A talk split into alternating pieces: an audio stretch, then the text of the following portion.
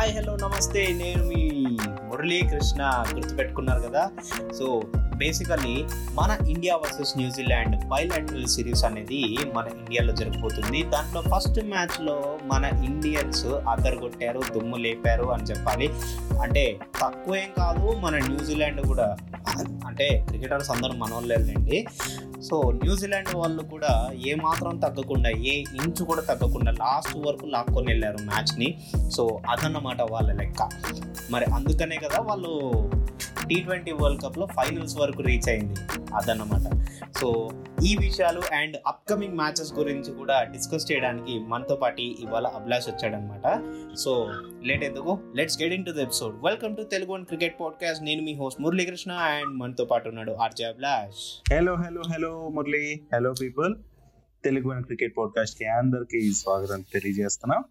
And Murali uh, చెప్పినట్టే మరి New Zealand series uh, గురించి లాస్ట్ మ్యాచ్ గురించి మాట్లాడాం. మరి భారత్ ఏమైంది? ఏం చేసింది? అన్ని విషయాలు కూడా మాట్లాడుకుందాం ఈ ఎపిసోడ్ అండ్ జరిగిపోయే మ్యాచ్ గురించి కూడా మాట్లాడదాం అంతేనా మురళి? ఎస్ అభిలాష్. అభిలాష్ ఒకటి చెప్పు. సర్ప్రైజింగ్లీ మనం ఏదైతే బ్యాటింగ్ లైనప్ అనుకున్నామో అదే బ్యాటింగ్ లైనప్ వచ్చింది. చూసావా? యా బ్యాటింగ్ లైన్ అప్ అదే వచ్చింది. కాకపోతే కొంచెం కింద మాత్రం అంటే బౌలర్స్లో మాత్రం చేంజెస్ వచ్చినాయి. బట్ ప్రభావం ఏం లేదు. అండ్ అది ఓకే. మనం ఎక్స్పెక్ట్ చేసింది ఆల్మోస్ట్. అంటే కొంచెం సర్ప్రైజింగ్ ఏంటంటే హర్షల్ పటేల్ లేడు అవేష్ ఖాన్ లేడు. సో మిగిలిన చహాల్ లేడు. సో మిగిలిన వాళ్ళందరూ వచ్చేసారనమాట బట్ మనం. ఎక్స్పెక్ట్ చేసిన వాళ్ళు అయితే ఖచ్చితంగా వచ్చారు చూసావా? అదే అదే కదా. సో చాలా బాగా అనిపించింది నాకు. ఓవరాల్గా మరి టాస్ గెలవడం కూడా జరిగింది. రోహిత్ ఫుల్ ఫీల్డ్ కెప్టెన్గా డిసైడ్ అయ్యాక మరి ద్రవిడ్ కోచ్గా ఫస్ట్ మ్యాచ్ ఏదైతే జరిగిందో సో ఫస్ట్ మ్యాచ్లో ఇండియా గెలవడం అనేది నిజంగా ఇది ఒక గుడ్ స్టార్ట్ అనేసి అనిపిస్తోంది. మురళి. ఎస్ అభిలాష్ నాంది నాంది పలికారు. నాంది పలికారా? యా సో న్యూజిలాండ్ని బ్యాటింగ్ ఆహ్వానించడం వన్ సిక్స్టీ ఫోర్ రన్స్ వాళ్ళు చేయడం అండ్ ఆ తర్వాత మనం చూసుకుంటే భువనేశ్వర్ ఫస్ట్ రౌండ్ వికెట్ తీశాడు మరి మిచెల్ది. బాగా అనిపించింది నాకు డకౌట్ చేయడం. కానీ గుప్టిల్ మాత్రం అదరు కొట్టేసాడు ఆ తర్వాత చాప్మెన్ కూడా అదరు కొట్టాడు ఇంకా ఆ తర్వాత ఫిలిప్స్ అయితే డకౌట్ అవ్వడం ఇంకా తర్వాత వచ్చిన ఒక్క. నిమిషం. అసలు చెప్పాలంటే జనాలందరికీ ఒకటి తెలియాల్సింది ఏంటంటే Mark Chapman Hong Kong. And New Zealand రెండు కంట్రీస్కి ఆడతాడంట చాలా రేర్గా చూస్తాం అసలు ఇది ఎస్ ఎస్ అండ్ తర్వాత నేను విన్నాను చాప్మన్ గప్టిల్ ఇద్దరు కలిసి హండ్రెడ్ రన్స్ పైన స్కోర్ చేశారు అభిలాష్ నిన్న మ్యాచ్లో బట్ ఇక్కడ గుర్తుపెట్టుకోవాల్సింది ఏంటంటే వాళ్ళు హండ్రెడ్ రన్స్ కొట్టిన తర్వాత చాప్మన్ని అవుట్ చేసిన తర్వాత ఇంకా గప్టిల్ ఆడుతూనే ఉన్నాడు. చాలా సీరియస్. ఆడుతున్నాడు అండ్ నో లుక్ సిక్స్ కొట్టాడు అనమాట. కొట్టిన తర్వాత దీపక్ చహార్నే చూస్తూ ఉన్నాడు. యా దీపక్ చహర్ ఏదైతే ఆ చూపు చూసాడో తర్వాత సీరియస్గా కోపంగా చూసినందుకు లక్ష రూపాయలు గెలుచుకున్నాడు కూడా తెలుసా నీకు? దానికి నెక్స్ట్ నెక్స్ట్. బాలే. కరెక్ట్ నెక్స్ట్ బాల్ సిక్స్ కొట్టిన నెక్స్ట్ బాలే అవుట్ చేశాడు అండ్ దాని తర్వాత సేమ్. రిప్లై రిటర్న్లో ఇచ్చి పంపించాడు సో అందుకే నేను అనుకున్నాను బౌలర్ అంటే ఏయ్ అట్లనే వికెట్ తీయన్ని కదా బౌలర్గా అలా అనిపించింది. నెక్స్ట్ బాల్కి అలా తీయటం ఆ కోపంగా చూసినందుకు మూమెంట్ ఆఫ్ ది మ్యాచ్గా లక్ష రూపాయలు గెలుచుకున్నాడు కూడా మన చాహర్ క్రేజీ అసలు యా అయితే బట్ ఈ జోడీ ఒక్క నిమిషం ఒక్క నిమిషం. యాక్చువల్లీ వాళ్ళు. Hundred runs partnership. చేసిన తర్వాత కూడా వాళ్ళిద్దరు అవుట్ అయిపోయి వెళ్ళిపోయారు బట్ స్టిల్ అక్కడ ఇంకా రన్స్ వస్తూనే ఉన్నాయి సో బేసికలీ అక్కడ. దెన్ అశ్విన్ వచ్చాడు రెండు వికెట్లు ఒకటే ఓవర్లో వేసుకొని పోయాడు. దాని తర్వాత అక్షర్ పటేల్ అండ్ దాని తర్వాత మళ్ళీ దీపక్ చహార్ మళ్ళీ తర్వాత మన సిరాజ్కి లాస్ట్ ఓవర్లో ఒక వికెట్. సిరాజ్కి గాయమైనా కూడా అతను ఇంకా బాల్స్ వేసి తర్వాత ఒక వికెట్ కూడా తీసుకున్నాడు. దట్స్ అన్ అమేజింగ్ థింగ్ ఎట్లా బ్లఫ్ చేస్తున్నాడు చూసారా? మన సిరాజ్. కూడా. బౌన్సర్లు వేసాడు. రెండు రెండు క్విక్ బౌన్సర్లు వేసాడు. నెక్స్ట్ బాల్ యార్కర్ వేసాడు. దొరికేసాడు బ్యాట్స్మెన్. ఎస్ ఎస్ సో నిజంగా ఈ థ్రిల్లింగ్ మ్యాచ్ అనుకోవచ్చు చివరి వరకు ఉత్కంఠంగానే జరిగింది నాకైతే మురళి. అరే ఏమవుతుంది ఏమవుతుంది అనిపించింది చివరిలో కూడా వికెట్లు పోవడం మన వాళ్ళవి. అరే ఏంట్రా ఇది అనిపించింది. ఫైనల్ మ్యాచ్ అయితే గెలిచారు. అండ్ ఇక్కడ ఒక మ్యాజిక్ ఇన్నింగ్స్ ఏంటంటే రిషబ్ పంత్ తన జెర్సీ నెంబర్ సెవెంటీన్ స్కోర్లు కూడా సెవెంటీన్ సెవెంటీన్ బాల్స్ సెవెంటీన్ కొట్టాడు. సో సెవెంటీన్ చుట్టూరే తిరుగుతుంది ఏంటో. అండ్ డేట్ కూడా సెవెంటీన్ ఎగ్జాక్ట్లీ సో మంచి పాయింట్ చెప్పాము మళ్ళీ అండ్ ఈ థ్రిల్లింగ్ మ్యాచ్లో కొన్ని విశేషాలు మాట్లాడుకోవాలి. మన సూర్యకుమార్ యాదవ్ మ్యాచ్ తర్వాత అన్నాడు మరి నేను చాలా ఫ్లెక్సిబుల్గా ఉన్నాను ఓపెనింగ్ నుంచి మొదలు పెడితే ఏడో నెంబర్ వరకు ఏ ప్లేస్లో ఆడమన్నా ఆడుతాను నేను అనేసి తను బ్యాటింగ్ కోసం నేను సిద్ధంగా ఉంటాను అనేసి చెప్పాడు. సో నిజంగా అది మనకు చాలా ప్లస్ పాయింట్ కూడా. అంత కాన్ఫిడెంట్ ఉన్న ప్లేయర్ ఏ ప్లేస్లో దింపినా కూడా ఆడగలనే ప్లేయర్. ధోని తర్వాత యువరాజ్ తర్వాత తనే అనిపించింది. యువరాజ్ కూడా సమ్ టైమ్స్ ఏమో కానీ ధోని లాగా ఆ సూర్యకుమార్ యాదవ్ కూడా ఏ ప్లేస్లో దింపినా రెడీ అన్నట్టు అనిపించాడు. సో బాగా అనిపించింది నాకైతే. ఇక. వన్ డౌన్లో వచ్చి వన్ డౌన్లో వచ్చి ఫార్టీ బాల్స్లో సిక్స్టీ టూ రన్స్ చేశాడు. Six fours two three sixes అద్దరు కొట్టాడు. తను చెప్పాలంటే దాదాపుగా ఇన్నింగ్స్ అంతా మొత్తం బిల్డ్ చేసింది తనే రోహిత్ శర్మ అండ్ సూర్యకుమార్ యాదవ్. దాని తర్వాత ఇంకా. ఫార్మాలిటీస్ ఫినిష్ చేయడానికి రిషబ్ పంత్ అండ్ శ్రేయస్ అయ్యర్ వచ్చాడు. I felt Shreyas. అయ్యర్ కొంచెం పైన వచ్చింటే బాగుండు రిషబ్ పంత్ కంటే అనుకున్నాను. బట్ అక్కడ లెఫ్ట్ అండ్. రైట్ కాంబినేషన్ ఏమన్నా సెట్ చేయడం కోసం అలా తీసుకొచ్చారేమో అనుకున్నాను. ఇక్కడ చూస్తే మేబీ సూర్యకుమార్ Hmm. యాదవ్ తర్వాత రిషబ్ పంత్ లెఫ్ట్ హ్యాండర్ వచ్చాడు. తర్వాత శ్రేయస్ అయ్యర్ రైట్ హ్యాండర్ తర్వాత Venkatesh Iyer left hander left hander yeah point left and right left and right చూసుకున్నారు. ఓపెనింగ్ తర్వాత. ఓపెనింగ్ అండ్ ఫస్ట్ డౌన్ తర్వాత. యా మరి మురళి ఇంకొక విషయం ఏంటంటే ఇక్కడ మన ఫస్ట్ మ్యాచ్లో రోహిత్ అండ్ రాహుల్ ఈ జోడీ ఒక రికార్డ్ కూడా క్రియేట్ చేసింది. ఏంటంటే ఈ మ్యాచ్లో ఫిఫ్టీ రన్స్ చేసి మరి భారత్ తరఫున టీ ట్వంటీలో అత్యధిక అర్ధశతకాలు. అంటే సెంచరీ ఈ జోడీ చేయడం రికార్డ్ అనమాట పన్నెండు సార్లు ఇప్పటి వరకు చేశారు వీళ్ళు. ఈ విషయంలో రోహిత్ తన రికార్డ్ తానే బదులు కొట్టుకున్నాడు. గతంలో ధావన్తో కలిసి టీ ట్వంటీలో పదకొండు సార్లు అర్ధ సెంచరీ చేశాడు. ఇక ఓవరాల్గా ఐర్లాండ్ ఓపెనర్లు అయితే Kevin O'Brien and Paul Stirling ఇప్పటి వరకు హైయెస్ట్ ఉన్నారు. థర్టీన్ జోడీస్ అనమాట థర్టీన్ టైమ్స్ వాళ్ళు ఇలా చేశారు. అది కూడా మన వాళ్ళు ఉన్నారు. మన వాళ్ళు లో చేసేస్తారులేండి నెక్స్ట్ మ్యాచ్లో అయిపోతుంది మేబీ ఎస్ సో అది మ్యాటర్ మరి ఓవరాల్గా ఈ మ్యాచ్ గురించి మనం ఇన్ని విషయాలు తెలుసుకున్నాం. ఇంకొక విషయం చెప్పాలి నా- నేను మురళి. అదేంటంటే ఈ మ్యాచ్లో ఒక న్యూజిలాండ్ ప్లేయర్ మన ఇండియన్ ఆరిజిన్ రూట్స్ ఉన్న ప్లేయర్ ఒకరు. యా ఆర్జిన్ ఉన్న ప్లేయర్ ఎవరు? Rachin Ravindra yes okay so ఈ ఈ యంగ్ ప్లేయర్ ఇరవై రెండేళ్ళ ఈ యంగ్ ప్లేయర్ వాళ్ళ పేరెంట్స్ అయితే మన ఇండియా ఇండియన్స్ అన్నమాట. వాళ్ళు నైంటీస్లోనే న్యూజిలాండ్కి వెళ్ళిపోయి సెటిల్ అయ్యారు. అయితే తన పేరుతో రాహుల్ ద్రవిడ్ సచిన్ టెండూల్కర్కి ఇద్దరికి సంబంధం ఉంది. ఎట్లా అంటే రాహుల్ సచిన్ ఇద్దరు పేర్లు కలిపి రచిన్. అని పేరు పెట్టారన్నమాట యా సో వాళ్ళ పేరెంట్స్ అలానే పెట్టారంటే కొన్నేళ్ళుగా దేశవాళ క్రికెట్లో దుమ్ము లేపుతున్నాడు అక్కడ. ఇంకా న్యూజిలాండ్ జాతీయ జట్టుకు రీసెంట్ గానే ఎంపిక అవడం ఇలా ఈ మ్యాచ్లో ఆడటం జరిగింది అన్నట్టు. ఎస్ బాగుంది. అండ్ ఇంకా నెక్స్ట్ మ్యాచ్ కోసం నేను చాలా ఈగర్గా వెయిట్ చేస్తున్నా మురళి. ఆ మ్యాచ్ ఎలా ఉంటది ఏంటి? అభిలాష్ ఆ మ్యాచ్ అయితే ఇంకా అందరికి చాలా టెన్షన్. ఎందుకంటే రాంచీలో జరగబోతుంది. అండ్ మోర్ ఓవర్ ఇంకోటి ఏంటంటే ఇప్పుడు మన ఇండియాలో డ్యూ ఫ్యాక్టర్ అనేది చాలా ఇంపార్టెంట్ అయిపోతుంది. నిన్న మ్యాచ్లో చూసాం Yeah. అవును. Clean గా బ్యాటింగ్ bat- కొంచెం కష్టం క్లీన్గా మనం సీమ్ బాల్స్ వేస్తే గనక సీమ్ మీద బాల్స్ Hmm. పట్టుకొని వేస్తే గనక క్లీన్గా అది పిచ్ అయిన తర్వాత బ్యాట్ మీదకి వస్తున్నాయి నీట్గా పేస్ ఆఫర్. చేస్తే సో మీరు Hmm. చూసినట్టయితే ట్వెల్వ్ టు థర్టీన్ ఓవర్స్ వరకు మన వాళ్ళు పేస్ ట్రై చేస్తూనే ఉన్నారు కానీ థర్టీన్త్ ఓవర్ తర్వాత నుంచి పేస్ మొత్తం ఆఫర్ చేయడం ఆపేశారు అండ్ కట్టర్స్ ఇట్లాంటివన్నీ ట్రై చేస్తూ ఉన్నారు అప్పుడే మనకు వికెట్స్ దొరకడం. స్టార్ట్ అయ్యాయి సో బట్ మన వాళ్ళు బ్యాటింగ్ చేసే టైంకి కూడా నాకు కొంచెం డ్యూ ఫ్యాక్టర్ ఎఫెక్ట్ అనిపించింది. అప్పుడు స్వింగ్ కూడా లభించలేదు? అభిలాష్ స్వింగ్ కూడా లేదు అసలు. Okay.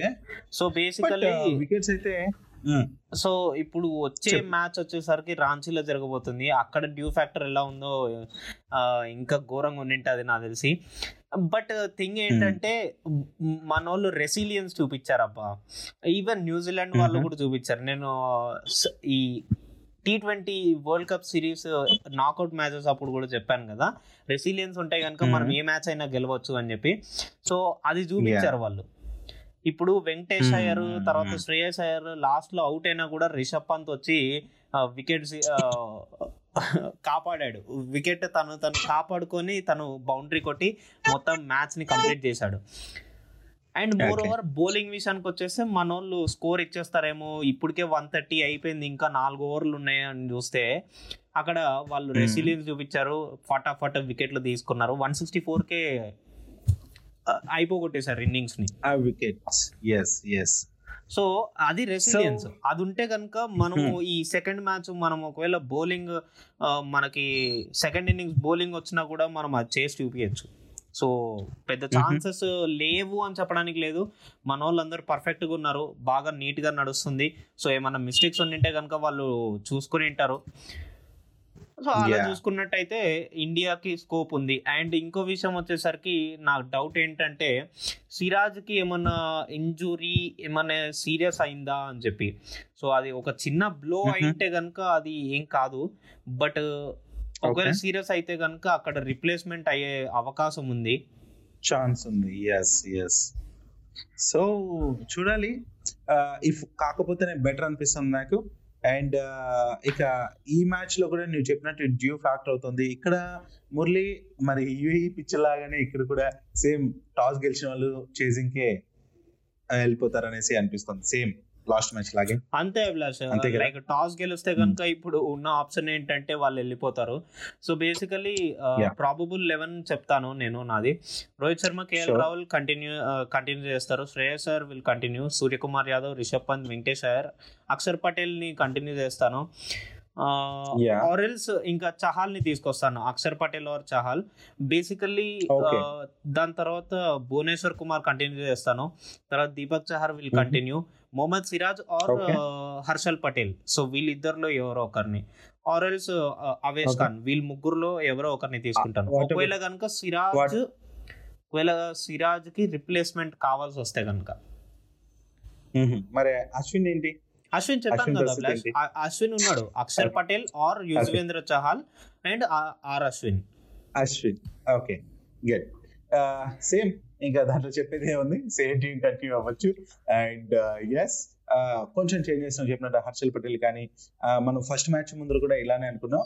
బట్ భువనేశ్వర్కి అండ్ సిరాజ్కి ఛాన్స్ అనేది ఇచ్చారు. దీపక్ చాహర్ అనేది చాలా ఇంపార్టెంట్ కీలకమైన ప్లేయరే సో తను కూడా కంటిన్యూ అవ్వడం. కాకపోతే ఇక్కడ అక్షర్ పటేల్ కొంచెం అంటే తను ఉంటే బ్యాటింగ్కి కూడా అనుకూలం అవుతుంది. హిట్ చేయగలరు కాబట్టి తను పెట్టుకున్నారు అనిపించింది సో యా అది హెల్ప్ అయ్యే విషయం. మోర్ ఓవర్ ఏంటంటే వెంకటేష్ అయ్యర్ ఉన్నాడు మనకు ఆల్రౌండర్ సో ఇంకా చెప్పక్కర్లేదు. టీం అయితే చాలా స్ట్రాంగ్గా ఉంది. అది బెనిఫిట్ అవుతుంది ఇక న్యూజిలాండ్ ప్రాబుల్ లెవెన్ చెప్తావు Murali? Yes Abhilash sure Martin Guptill and Mitchell Mark Chapman Glenn Phillips Seifert and Rachin Ravindra Santner Tim Southee and ఈసారి టాడ్ యాసిల్ బదులు నేను సోది ఉంటే బెటర్ అనిపిస్తుంది నాకు. సో సోది వస్తాడు. అనిపిస్తుంది. అండ్ దాని తర్వాత. ఫెర్గ్యూసన్ ఉంటాడు. దాని తర్వాత ట్రెంట్ బోల్ట్ ఉంటాడు.